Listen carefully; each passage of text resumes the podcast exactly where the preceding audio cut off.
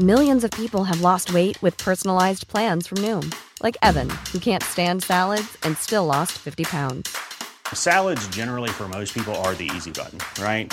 For me, that wasn't an option. I never really was a salad guy. That's just not who I am. But Noom worked for me. Get your personalized plan today at Noom.com.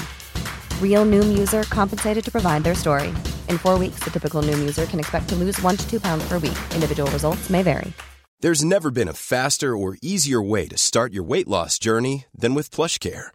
PlushCare accepts most insurance plans and gives you online access to board-certified physicians who can prescribe FDA-approved weight loss medications like Wegovy and Zepbound for those who qualify. Take charge of your health and speak with a board-certified physician about a weight loss plan that's right for you. Get started today at plushcare.com slash weight loss. That's plushcare.com slash weight loss. plushcare.com slash weight loss.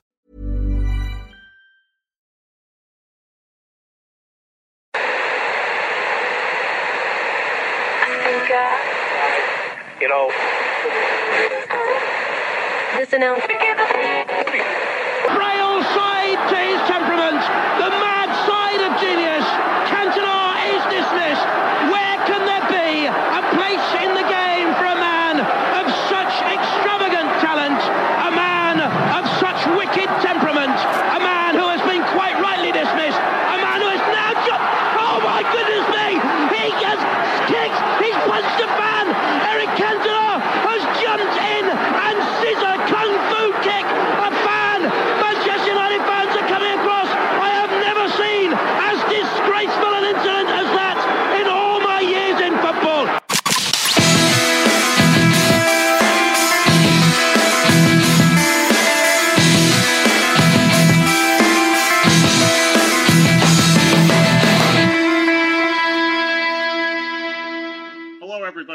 welcome to Divers and Cheats, Episode 3. My name is Kartik I'm your host. You can interact with me at KKFLA737 on Twitter, and we hope to hear from you tonight, uh, each and every one of our listeners. Again, that's at KKFLA737 on Twitter. Tonight's topic the transfer window. A necessary evil, or is it something that is not necessary in this world of football? I have a very strong opinion of this. We're right now in the middle of the summer transfer window. Football headlines, everything in the media, even discussions in the middle of games. The analysis given by announcers while you're watching Premier League games, let's say on NBC here in the United States, or Bundesliga matches on Fox, or if you're over in the UK watching on Sky Sports, is all predicated around the transfer window being open and what changes might be made for each individual team as the transfer window gets ready to shut at the end of August. August 31st, of course, is when the transfer window typically closes. And then, of course, we have other transfer windows, a secondary transfer window in January in Europe, in most European leagues. So that's the situation with the transfer window. Now, here's my opinion. Here's my take on the transfer window. I think the transfer window is a debacle of epic proportions. First off, I think it's media driven. I think it gives uh, people like Jim White on Sky Sports the his shtick is, is, is, is screaming right uh, at the end of the transfer window. It gives uh, journalists, it gives writers, it gives TV networks, it gives others around the sport uh, an ability to overblow something.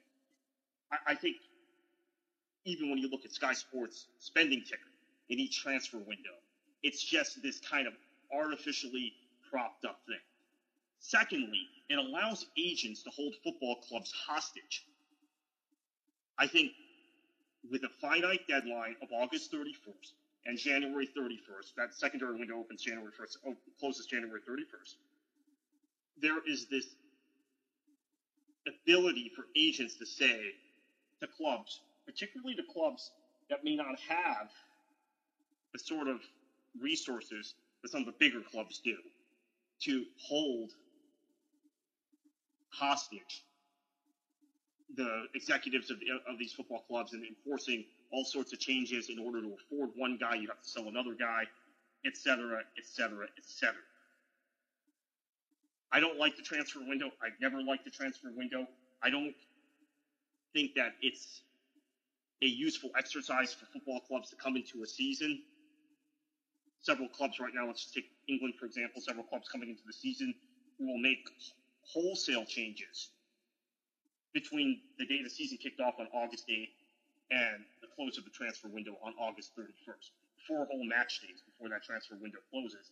And then the opportunity to make more changes January 1st through January 31st. But you can't do anything with your squad between September 1 and December 31st unless you have uh, three goalkeepers get injured, let's say, and there's an emergency dispensation for keepers because that's a specialty position and you can sign keepers outside the window. So basically, the transfer window allows a situation where agents can hold clubs hostages, hostage. Clubs can go through an entire preseason with a set of players that they know they're going to jettison off. They're in the shop window in preseason games. Those guys get sold the first couple of weeks of the season. New guys come in right before the transfer window, and then they spend September and October trying to meld those guys into the squad. Happens a lot. Happened with Manchester United last season. Happened with Liverpool last season. Liverpool never got got it together. Happening with Liverpool again this season. Interestingly enough, in the Premier League this season, the club that's gotten off to the quickest start, Manchester City, made one significant change prior to today. Uh, that being signing of Raheem Sterling, who they integrated very nicely. Oh, well, they signed him early in the preseason, right? So he went to Australia, uh, mixed with the club well, and uh, has played very well in his first two games. Today they signed Otamendi. I'm going to get back to that transfer in a minute because that I think is indicative of some of the problems we're seeing with the market as it is. So my solution, and and and folks, interact with uh, with me. Tell me if you think I'm I'm all wet or you think that this is this is a viable solution. I have one of two options. One is to keep the transfer window open, or not really have a window. Okay, allow for the transfer of players between divisions within a, a single country until March 31st. Transfer window opens, or your ability to sign players and make uh, transfer deals opens on July 1st. It ends March 31st. So you've got basically the entirety of the season to do this.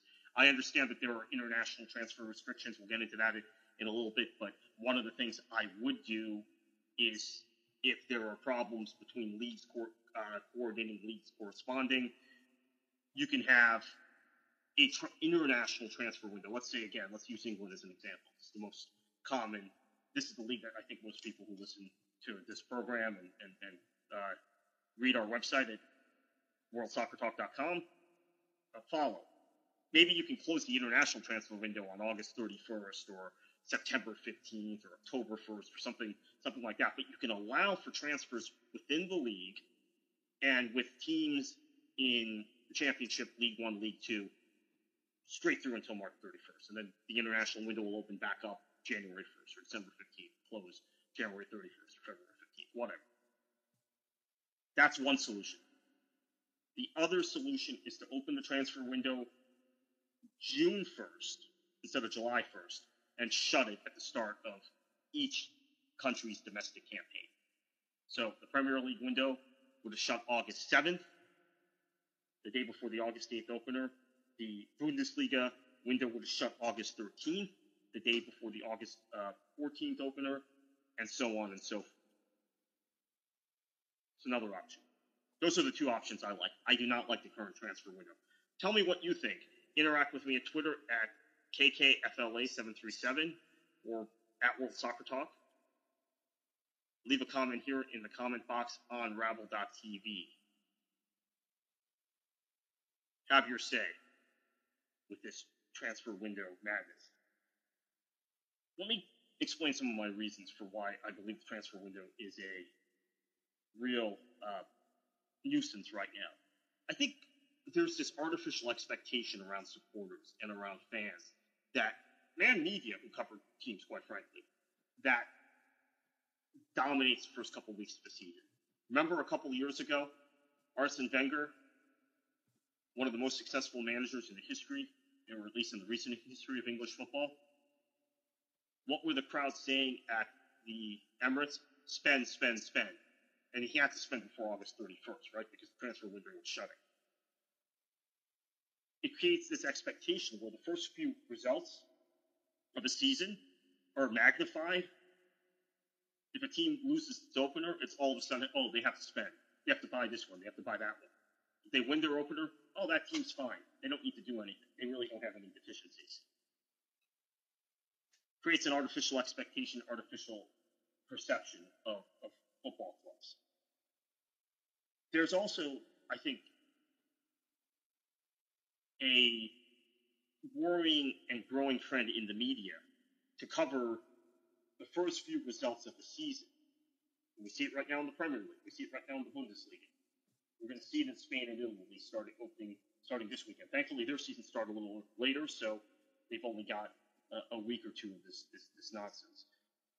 But every result, every match report, everything that happens in a match is viewed within the context of that transfer window. And is this one being sold? Is this one going to be replaced? Is this one uh, uh, uh, in the shop window?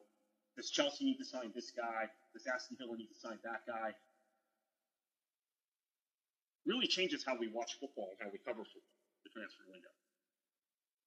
And every time those columns are written, every time those comments are made on television, the agents get greedier and get richer. They need to sign Diego Costa last season for Chelsea, and the inflated price they paid for him was due largely to agent fees. The Bloody saw not as much of that fee as you would think they would they, they saw, and that's just one example. So the agents are making out like bandits with this transfer window. Uh, had it been a situation where the transfer window was open, permanently open until March 31st, let's say, then there wouldn't have been the need for Chelsea to, to, to, to close that deal so early. Or although perhaps they would have because they wanted him for the beginning of the season, and that's that's a whole other thing. If you if you sign a player before the beginning of the season, you're able to take him on preseason tours and integrate him in the squad. That's perfectly fine, and, and under any scenario I lay out, that would still be permissible. But the idea now that, and, and let's take this from today's perspective, Manchester United has lost out on Otamendi. We're going to get to him in a minute. They've lost out on Pedro suddenly Louis Van Gaal is going to be and Ed Woodward are going to be under a lot of pressure to close the deal. And the agent of whatever player they might target, Mane from Southampton is the latest name. They're going to they're to be driving up that cost, and then because there, there's also the, the possibility of hanky panky. Chelsea likes to hijack deals. They might jump in and uh, and say, hey, we want uh, we want Mane. Now, of course, we're probably just going to turn around and loan him out to some some other place, but we, we would love to have Mane, and because we want him, uh, then Manchester United has to pay more, right? They have to pay a higher price for him. So that's um, that's another uh, concern. Now, here's something else. Otamendi signs today with Manchester City. I thought it was uh, an interesting signing considering how well Mangala has played in the first two games and the captain Vincent Kompany, who we know is not being replaced. Manchester City also has a very good young player, Jason Denayer, who um, was on loan last season at Celtic, made the uh, best 11 in the Scottish League, and, and is now broken into the Belgian national team. And I think everyone who listens realizes how talented Belgium is. Too. Arguably the best national team, just player, player in the world. Uh, certainly, they're one of the top three, along with Argentina and Germany. I think consensus would be those three uh, nations have the most talented talent right now in international football.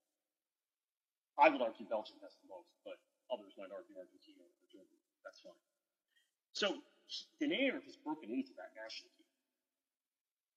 He's playing for Belgium regularly. got called in for the qualifiers this summer, including that, that shocking defeat to Wales.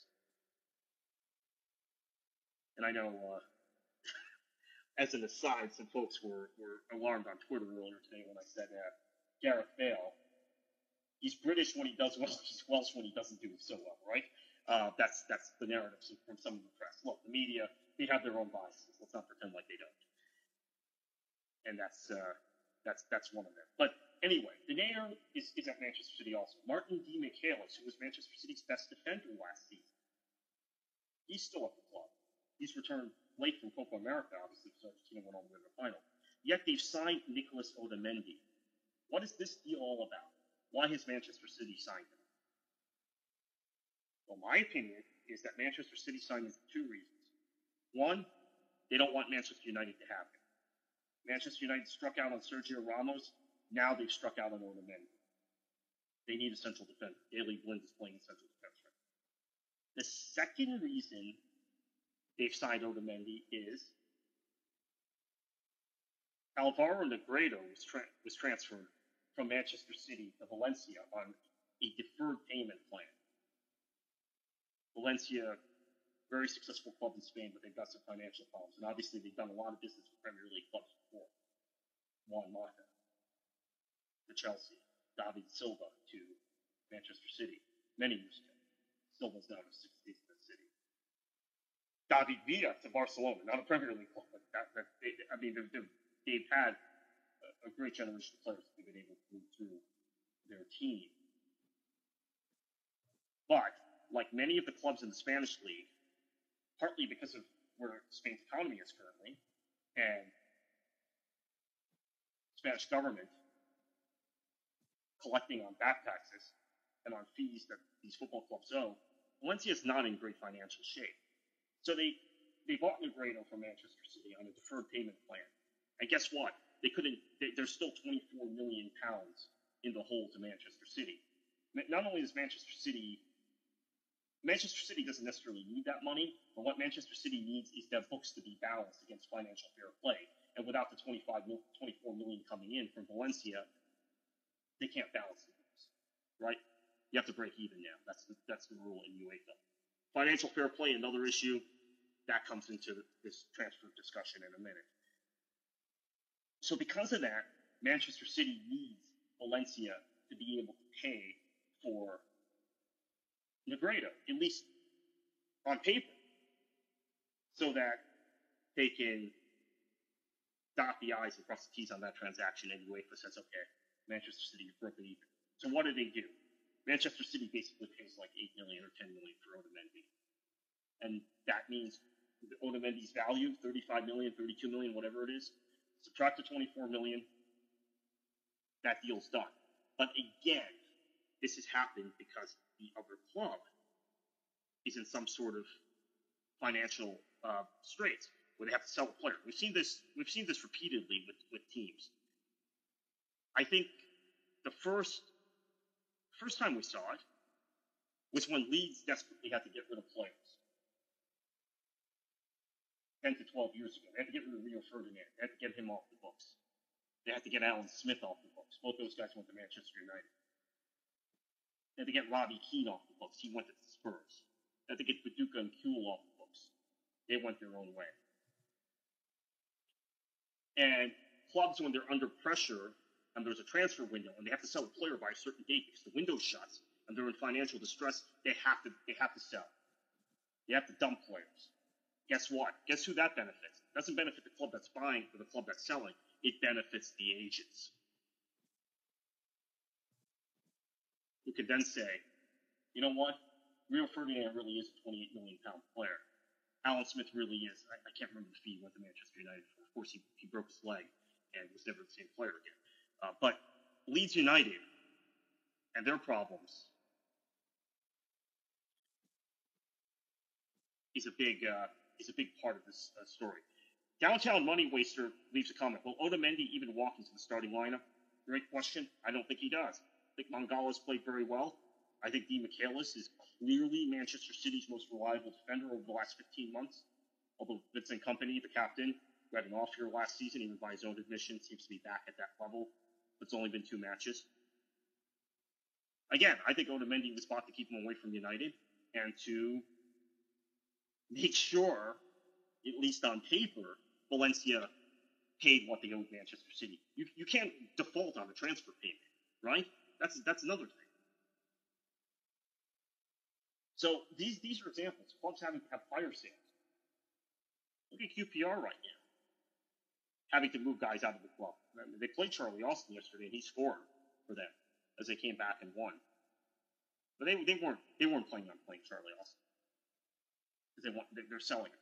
Although he's in the shop window, everyone knows what he can do. Premier Premier League clubs could use him. Maybe a top Premier League club could use him. Maybe uh, Liverpool doesn't need any more strikers. Maybe Manchester United could use Charlie Austin. Maybe Spurs could use another striker to complement Harry Kane or spell Harry Kane. So that those are the, those are some of the issues around the window shutting on a certain date. So if you're a club in financial distress, and actually Manchester City was in this position in 2008 before Sheikh Mansour rescued the team from Thaksin Shinawatra. The question was, okay, was Manchester City going to have to have to sell a bunch of players? Instead, what happened was Shinawatra said, "I'll find an owner. Let's buy these two guys before the before I sell the club." There's these two really bargain guys. One's at Espanyol, another's at Hamburg. Well, let's go get these guys. Uh, they were Vincent Kompany and Pablo Zabaleta,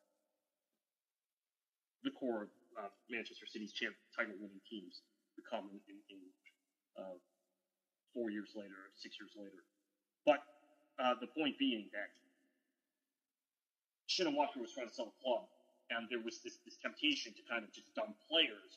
But instead, what ended up happening is he bought uh, Kompany in Zabaleta. He didn't know when he was going to close the deal with Sheikh Mansour. and actually the deal had hadn't been initiated when those two guys bought, uh, and had sold uh, Corluka to uh, Spurs.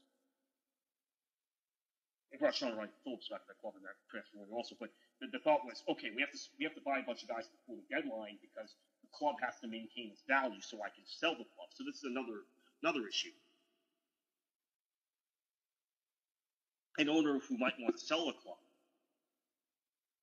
needing to buy players for a window in order to maintain the value. I, I think Everton faced this last season.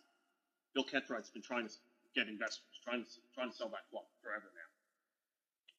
They had had Romelu Lukaku on loan the previous season from Everton. They had Gareth Barry on loan the previous season from Manchester City. They had had uh, Deulofeu on loan the previous season from Barcelona.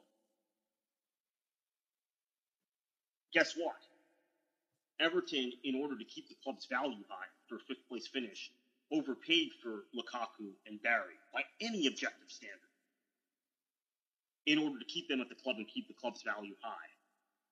And then had a clause in Deulofeu's loan deal where if at a certain date he reverted back to Everton, they they they, uh, they were obligated or, Barcelona was obligated to sell them to, sell him to Everton, which they now don't.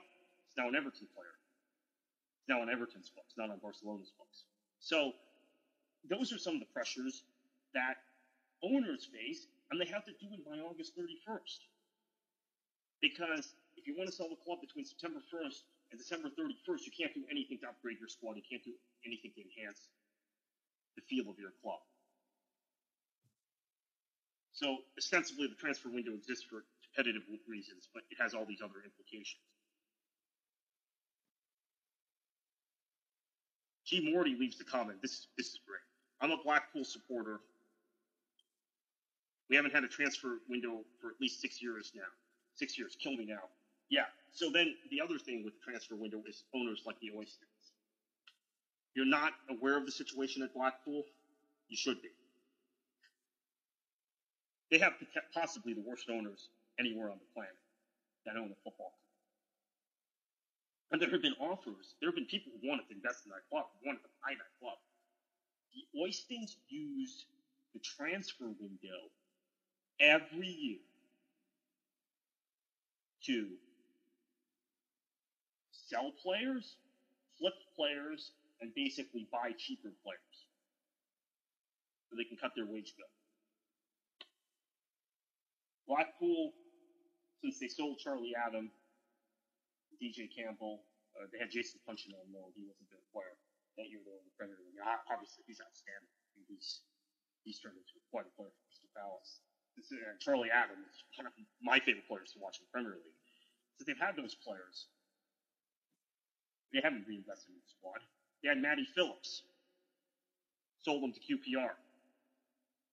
Didn't reinvest that money in the squad. Matty Phillips is really good player. He uh, he's he's a Premier League level player. Really spent most of his career in the Championship.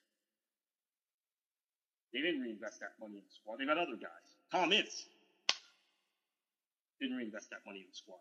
So Blackpool is a disaster, and there are clear uh, there are clear reasons why owners like the Oystons are able to manipulate this system, this transfer window, to get the, the desired benefit. I appreciate uh, uh, G. Mort- Morty's comment about the uh, Blackpool knowledge. I try my best to keep up with every every club in England, especially one with Blackpool's history in Lancashire. What a what a what a great club! What a historic club. League champions several times in the 1950s, and, and the core of that 1950 England World Cup team, 1954 England team uh, that actually lost to Hungary. They lost home and home and away to Hungary. Uh, still a great team though. Blackjack Dan says, This is crazy. Had no idea there's so much of a backstory. It's like an international soap opera. I agree. I mean, I think that there, there are clear, clear reasons why this, this window, this whole system exists, which is agent pressure and club, uh, and, and, of course, clubs, I think, are, are, are not necessarily comfortable with it. They play within the rules.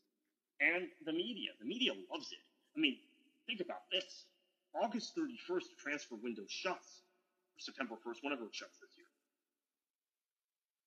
Then for the next three months, you're going to be reading in, in, in the British press. You'll be reading, especially in the rags, the shiny sheets, like the Metro and like the Express. Such and such linked with su- such and such a team. Such and such is linked with Chelsea. Such and such is linked with Aston Villa. Such and such is linked with Sunderland. You'll be reading that for the next four months. January 1st, transfer window opens, and your expectation is that these players are uh, are, are signed. Here's another point about the transfer window, one that I neglected to make earlier. There seems to be this this this mindset, this mentality that the big clubs especially have to sign something new, something shiny, something that's different.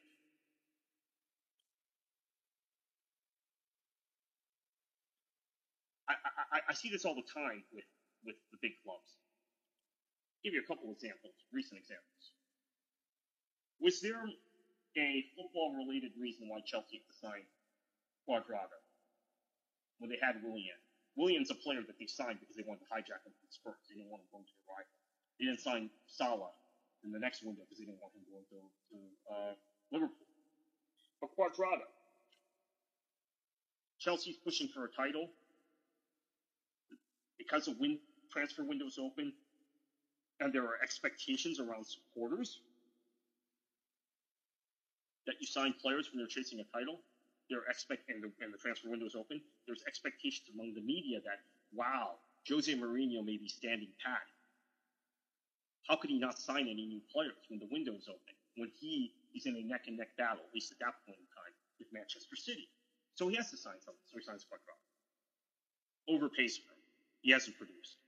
Same window, Manchester City, who has Edin Dzeko, an accomplished goal scorer who's won three league titles, one at Wolfsburg in the Bundesliga, two with Manchester City. People don't like Dzeko's style. They, they, they, they say he's a lazy player. They're very critical of him. He scored he scored he scored a lot of important goals. Scored a lot of important goals for that club, Manchester City. Same window, Bony.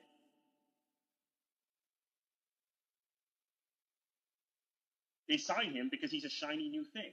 There is nothing in Wilfried Bony's body of work that would indicate he's better than Edin Dzeko. But he was younger. A couple years yet, not that much yet. But is he worth? If you look at Dzeko's, uh, uh, the, the fee for Dzeko that Manchester City paid initially was 27 million. They seem to have gotten about 10 or 12 million of it back now from Roma. I'm not sure the exact amount. So 15 million net loss on Dzeko, which is fine because Dzeko Dzeko won City two league titles. Manchester City has won either of those titles if Dzeko's not on that team. I can tell you that as a Man City supporter. Full stop. That you can say that about a lot of guys, right? I mean, obviously, I, I don't think I don't think Manchester City wins the first title we won without Gaël Clichy. Believe it or not, he's a guy no one talks about. That was a seven million pound buy that summer from Arsenal because he was in the last year of his his contract, and I told Wenger he wasn't going to resign.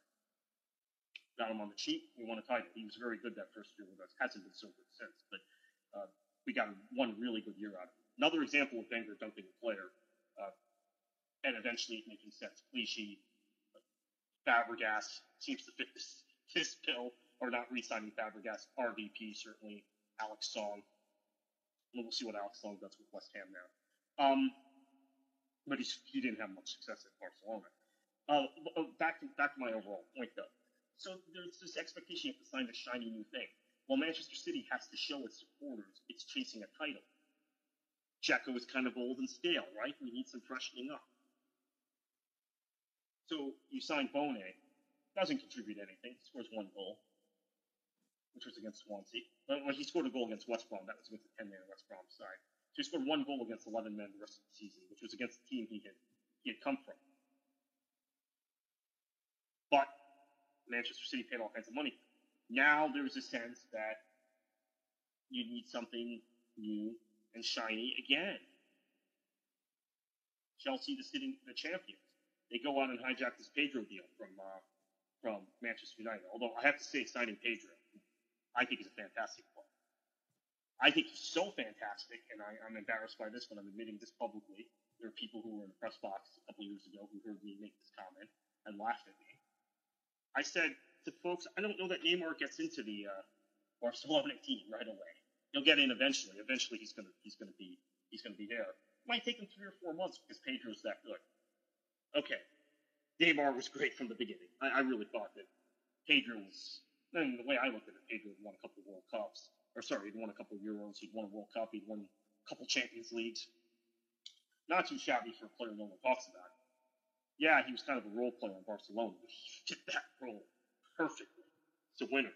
So anyway, Chelsea's got him now. Chelsea, Chelsea have to look like they're freshening things up because they started the season poorly and because he wanted to go to Manchester United. So that's why they went out and they signed him.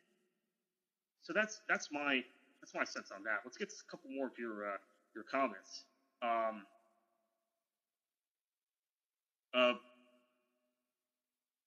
from Blaskowski. Okay, so you have discussed. So have you discussed yet if the window should close before the season kicks off or not? That's a hot topic. Yes, um, uh, obviously you joined us late, and thank you for the comment. Yes, the window should shut.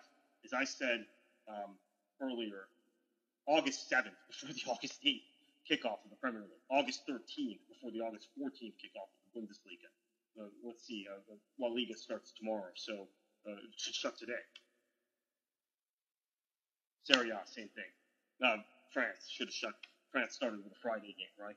August 6th should have shut on. Uh, oh, sorry, August 7th should have shut on August 6th. Or you just keep the window open. You don't have this August 31st deadline. You keep the window open all the way till March 31st. Those are the two solutions because right now agents hold clubs hostage, and, and the month of August is a wasted month of football, and the media covers the sport and covers games from the perspective of who's this who's this team going to sign? Who are they going to sell? Is this guy going? Is this guy coming? That's the way we're consuming our football in August. Those of us who love this sport, it's terrible. The gaffer says, "What's the best solution to avoid transfer windows? What should the alternative be?" Again, I think it's one of two. Close the window right before season begins. We're talking about European leagues. We can talk about MLS and NASL and USL in a minute. For those of us, those of you listening in the United States, concerned about our leagues. Our leagues seem to have a better, a little bit better system than European leagues, quite frankly. Um, one of the few things we do better in football than than Europe. Um, or you again, you keep the keep the window open until March 31st. If there's international restrictions that FIFA puts in place, you at least allow transfers from within a, a, a country. So you, you can allow transfers from League One to Championship, Championship to Premier League, Championship clubs down to League One, and and, uh, and all of that. Now, if you shut the transfer window before the season, I think you have to allow for emergency emergency loans. But that's a case by case basis, and that does not benefit the agents. It does not uh, fuel media speculation. Don Garbage, I know what that's a reference to. Maybe we can transfer all the crap teams out of my league at the end of each season since we don't have pro transfer the best teams in from NASL. Hmm. Yeah, uh, Chicago, Chicago Fire. They've they've made their bid to to, to uh, be relegated to NASL now over the course of many seasons. Looks like Shaun Maloney has been transferred to to uh, Hull City, I believe. Yet another DP. Chicago has actually signed more DPs, I believe, than any other club in MLS history. And none of those DPs, with the exception of Cuauhtémoc Blanco, who, by the way, was fantastic, but that was the last time Chicago meant anything in MLS. Last time they were any good when he was on the team. Have, have, have lasted for a cup of coffee. Freddie Ljungberg. Cup of coffee in Chicago. Shaun Maloney now. Pappa. Oh, how about, uh, how about, uh, Castillo? on and on and on. I, know there's a list somewhere. Uh, some Chicago Fire fan can can, uh, provide that. So uh, MLS's system is, interesting because I think for a long time single entity propped up the teams at the bottom of the of the uh, league.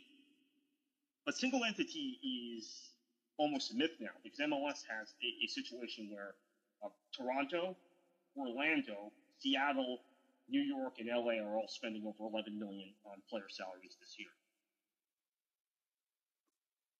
Clubs like Colorado and Columbus and Chicago, in the third largest TV market in the country, spend less than 4 million on player salaries. So it's not quite that balanced league that we like to believe MLS is, and they like to still represent themselves as.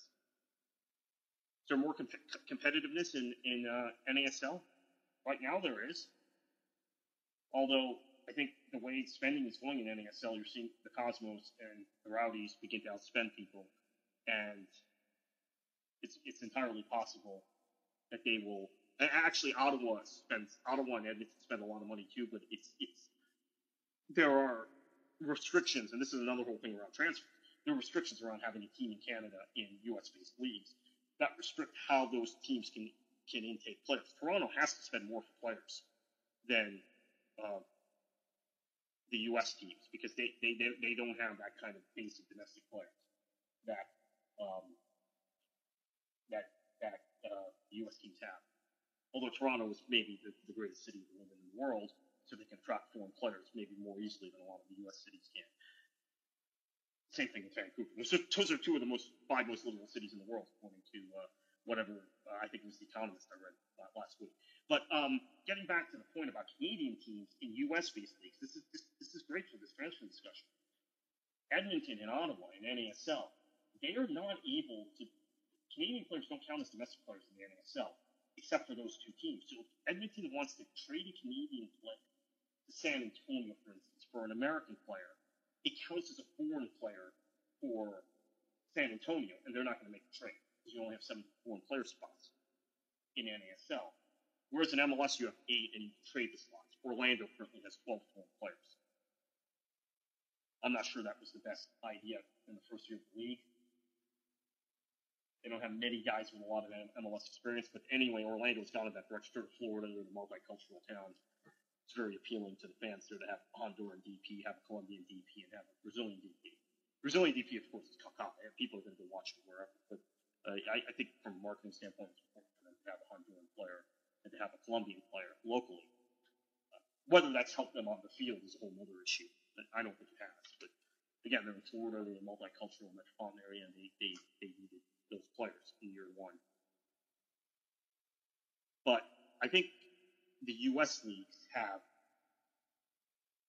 primary and secondary windows, the ability to make trades within the league up until a certain date, uh, a deadline that, um, and, and because the seasons end at a certain point in, well, actually now NASL season runs as long as MLS season because of their break and, and their, uh, they start later.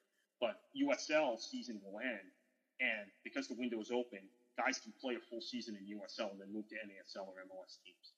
I like that. That that that doesn't happen in Europe, where guys can play. Let's say there's a team that's mid-table in the championship. Let's say hypothetically Derby's mid-table in the championship this year. They don't get promoted. They're in 12th, and somebody's pushing for the title on March 20th, and they want Will Hughes, great creative midfielder for Derby. Maybe at that point, Arsenal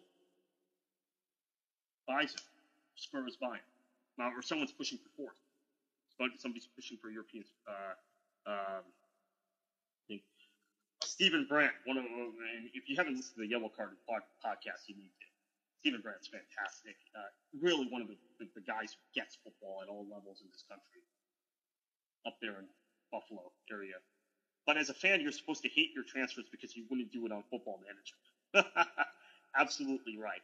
That's true. Okay, so let's talk about management games and how that's fueled this whole transfer mania.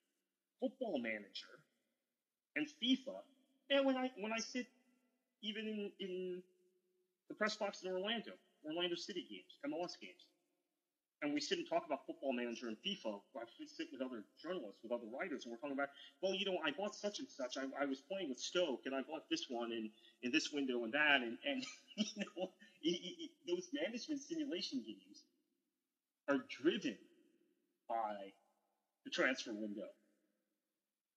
And I've done it. I play Football Manager.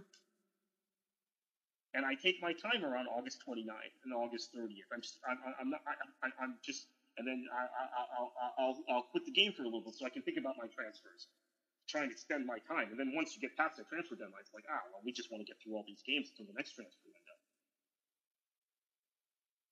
When I used to follow college football, college football games were like that too, where you would just try and get through all the all, all, all, the seasons because recruiting is what was fun, right? In the game, games were built around recruiting. The, the football games now are built around transfer windows. They're literally fantasy football games. Football Manager is built around transfers. FIFA is built around transfers. FIFA is absolutely built. The manager mode of FIFA is built around transfers and around scouting and doing all the things that, that transfers. So that's that, that, that that's really kind of the thing that drives it, and then that drives the whole media, the whole media frenzy around this uh, this sport and around the transfers. A couple other quick points, and your comments have been great tonight. A couple other important points. I think that the media and football writers, even though right now they're assigned to cover transfers and they're assigned to cover rumors, we see a desire once again in football, in journalism, and among you, the consumer, the fans, to see long form content, to see more analysis, to see more intellect in analyzing this sport. There's been a desire, there's been a shift back towards long form content. There's been a shift back towards intellectual was intellectual thought around the sport. Tactics. Michael Kossa popularized that in the last couple of years. I think a lot of football writers, myself included, I include myself in this, and I include our, our proprietor, Christopher Harris, at, at World Soccer Talk in this. Maybe I shouldn't speak for him, but, I include him in this thought. Would like to get back to analyzing football matches in August and not having to be chasing this rumor and that rumor. And in January, it's even worse because you come out of the Christmas period. Again, talking about the Premier League, I guess we're focusing on England more than any other place. Coming out of the Premier, uh, out of the Christmas period, Boxing Day games, New Year's Day, all these big matches. You know, it's a celebration of football, that festive period. And then all of a sudden, you're, you're like, well, this team had a bad Christmas period. They need to sign this one, that one and you're more focused on that for the next month than on the actual results. And then once January is over, the season is what, what's going on in the season is very clear. Teams that are mid-table teams are mid-table teams. Teams that are fighting relegation are fighting relegation. Teams at the top are fighting for the title of the championship. and yet you kind of missed that whole month because you're covering, you're too busy chasing transfer rumors and transfer stories. And then there's overreaction to every result. Well, uh, Spurs lost this match. They got to go out and sign another midfielder. Everton lost. They got to sign this guy. Spend, spend, spend. That's the mentality, unfortunately.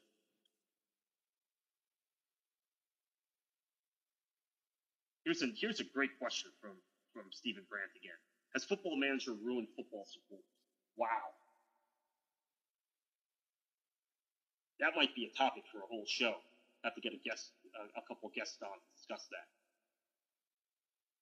And maybe Stephen, maybe you're the guy that comes on when we discuss that. My goodness, that is a very, very good, uh, good question. And you know what? I think it has to a certain extent. I think this is just my snap thoughts after getting that question.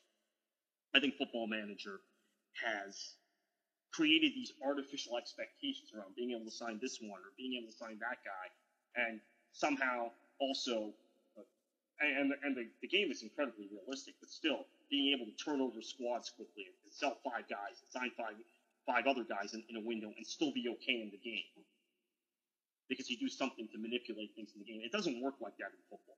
It doesn't work like that. You can't, you can't turn over your entire squad in, in July and August and, and, expect to be good in September and October. Several clubs, I mean, Spurs learned that the year that they sold Bale, brought in seven new guys. Poor AVB, he didn't he didn't have a chance that year, regardless of what you think of him as a manager. He didn't have a chance. I really think um, spending late in the transfer window in the, in, in the 2012-13 season kind of sent Manchester City down the tubes in, in our title defense uh, that year I think uh, spending, not spending, and having a set squad this season has, has, gotten City out of the gates quickly. And I, and I think if you look at se- several other examples through the years, you have to keep a squad settled. And football manager has created this expectation that you can sign this one or that one. And you know, I even I've even made the mistake in the games my, myself. January comes, and you, you, always get these emails or these notes in the game. Oh, supporters are upset about this. Supporters they don't are unhappy with this. Owner isn't happy with this player. He's transfer listing him. And then you're, and then I'm thinking, my God, I got to keep my owner in the game happy. I don't want to get fired as manager of of, uh, of Burnley or whoever I'm managing in the game. I don't want the owner to sack me. I've got I've got to buy a player in January. And so he creates this. Ex- of the fans are used to playing that game, and it creates this expectation. You know what? Uh, Burnley fans are actually great. Burnley's a bad example. I'm a Blackburn. Let's say I, am a Blackburn Rovers fan, neighboring club in Lancashire. We need to sell somebody now because this guy isn't performing, and we need to buy this person. Creates this unrealistic expectation because people are playing this game. So yeah, actually, Stephen, I, I think you make a very good point. Football Manager, uh, it's a great game. It's a lot of fun, but it's created this. I mean, I, and I when I used to follow the NFL closely, I hear this a lot. Oh well, it's like playing Madden. You know, Madden has created this, this artificial expectation around fans that you can just sling the ball uh, forward and you never have to have a running game. And Football Manager has done, had its own kind of impact. Um, Football Manager, for those of you who aren't familiar with it, it is the kind of the lead title from Sega Sports. It's their one really prominent game. Sega doesn't make game consoles anymore. They make uh, a couple of games, and this is one of them. But it is an amazing game. It is so amazing that several clubs had used it for scouting. Everton had signed a contract, a deal with uh, Football Manager when they uh, when they were uh, when David Moyes was the manager there. And in fact, in the interest of full disclosure, I used to provide the data for Football Manager 2008, 2009, and 2010 around uh, USL, USL two USL one, the, the second division. Uh, what's now uh, what's now the equivalent of NASL. So Charleston, Rochester, they were all in that league then. Carolina Railhawks, Miami FC, which now Florida Strikers. I, I used to provide player data, and it was very subjective. It was based on my view of each player on that team. And if there were guys you liked, you might bump them up a little bit. I mean, I was pretty pretty straight with it, but a couple players I liked on Charleston probably gave him higher ratings. Uh, Alonso was one of them, actually. I gave him a ridiculously high rating. It was justified. Once he went to Seattle, it was justified. been one of the best players in MLS the last couple of years. Uh, let's wrap up with some of your comments here. Madden isn't as bad for Stephen Charles Brandt. I, I probably true, probably true. Uh, football Manager has kind of changed the way we think. Um, Don Garbage says, uh, and I love your avatar, by the way. That's a great classic picture of, of Garber. I'll have to admit that I like the transfer window because teams have to deal with what they have for a certain period of time before the window reopens. I prefer that instead of teams being able to make moves all season, especially the richer teams. That's a that's a very that's a fair point, and that's a that's a good point about the richer teams because it is true that Chelsea and Manchester City and Manchester United and Arsenal and let's put Spurs in that category. Right, Liverpool, obviously, um, and Spurs. Let's put those six teams in England in that category. They are able to spend more than any other club. Now, now Spurs, of course, um, make a uh, or run on a on a scale where they they they make money, and so they don't spend as much on transfers. They sell players and they buy players. When they're in their new stadium, they're going to have very very deep pockets. Spurs are going to be a force to be reckoned with uh, in English football. But those six clubs, they have unlimited spending power compared to the rest of the league. Uh, and then you would you would say maybe Newcastle, Sunderland have pretty good spending power compared to the to the rest of the league uh, once you get past those top six. But yeah, that's a very good point, and and I think um, maybe that's where you get into um,